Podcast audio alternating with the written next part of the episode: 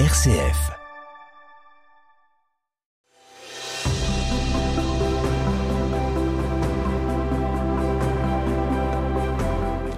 Les Lumières du Nord vous offrent aujourd'hui de redécouvrir les méditations du rosaire selon Alain de la Roche.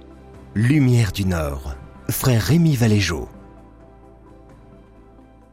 Connaissez-vous Alain de la Roche Alain de la Roche est celui qui, au XVe siècle, diffuse la prière du rosaire dans les pays du Nord.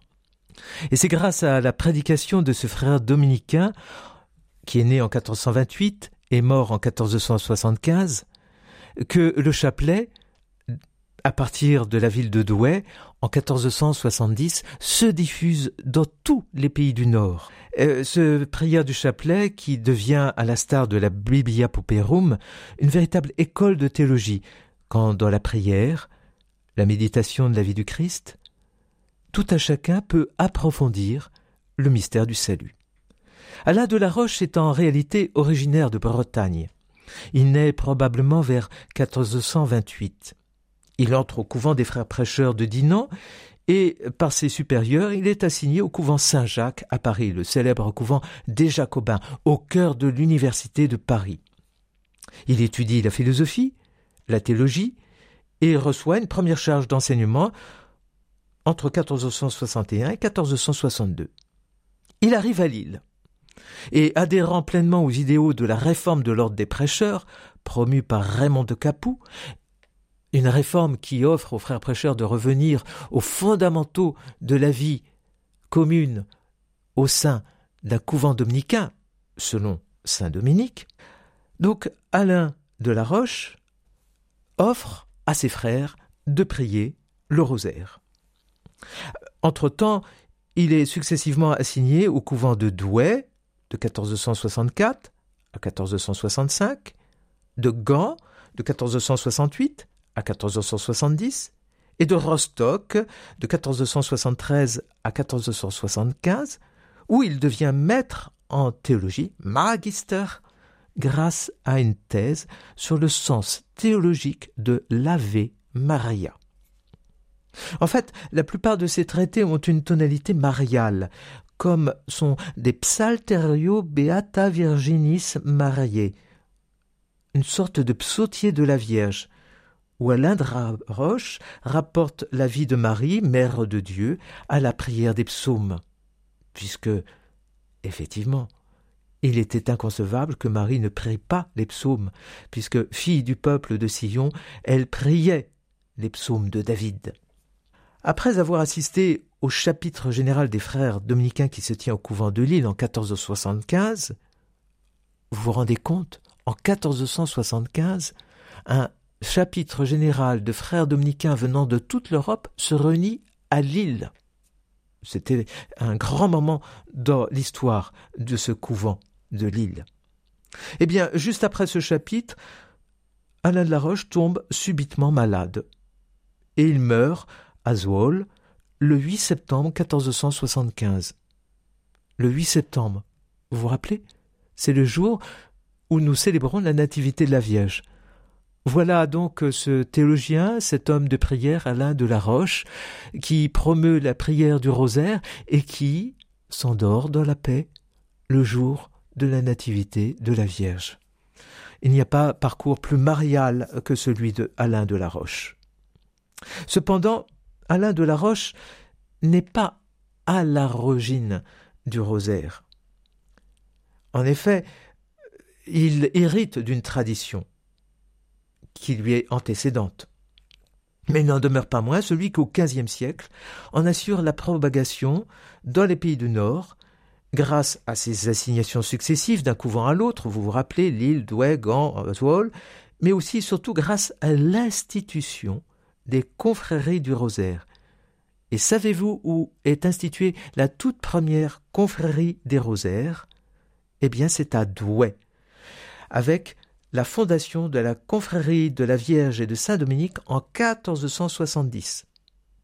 La seconde confrérie a été fondée à Cologne le 8 septembre 1475, c'est-à-dire le jour de la mort d'Alain de la Roche, et elle a été fondée par un certain dominicain qui s'appelait Jacques Sprenger.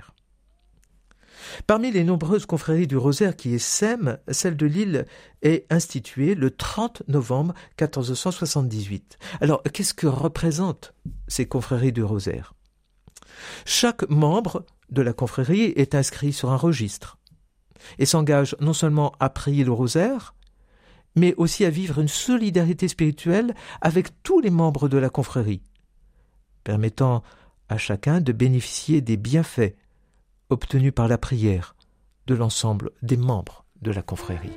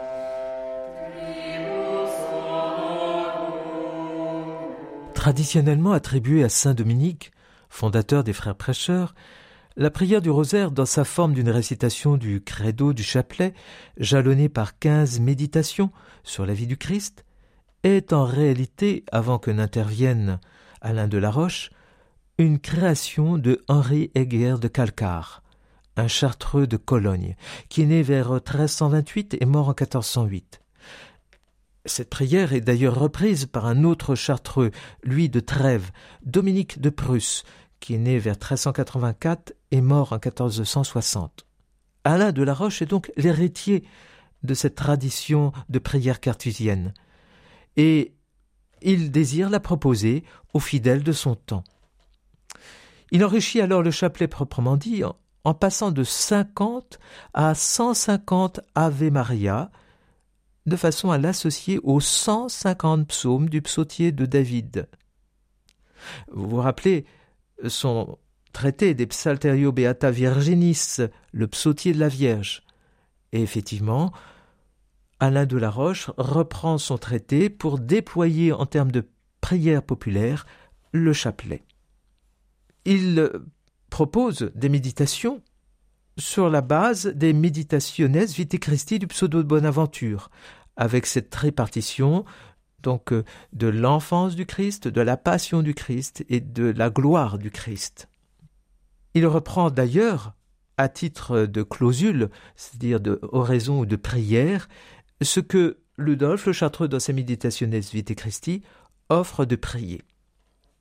Il distingue et ordonne par ailleurs les quinze méditations sur la vie du Christ et de la Vierge Marie, en mystère joyeux, douloureux et glorieux. Cela même que vous priez d'une manière ordinaire, les mystères joyeux, liés à la maternité de Marie, qui sont ceux de l'Annonciation, de la Visitation, de la Nativité, de la présentation au Temple et du recouvrement au Temple. De même, les mystères douloureux de la Passion du Christ, mystère de l'agonie, de la flagellation, du couronnement d'épines, du portement de croix et de la crucifixion.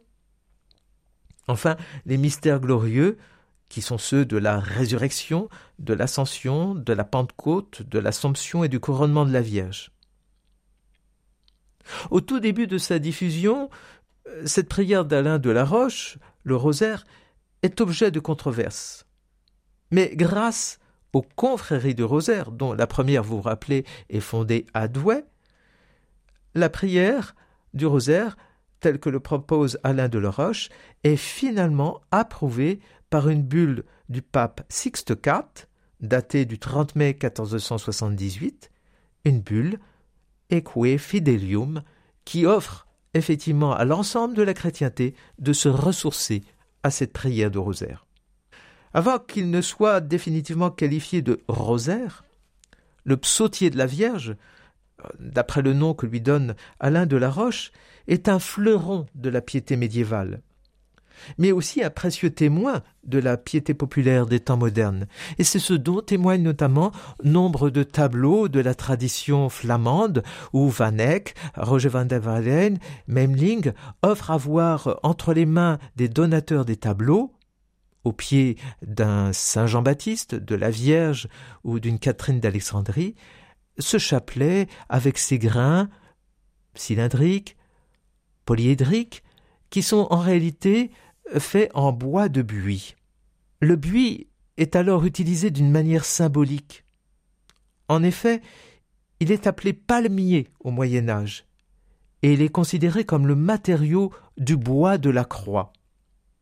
Et c'est d'ailleurs vraisemblablement cette référence à la passion du Christ, outre l'utilisation elle-même de ce bois facile à travailler, qui a conduit à les laisser le bois nu sans polychromie.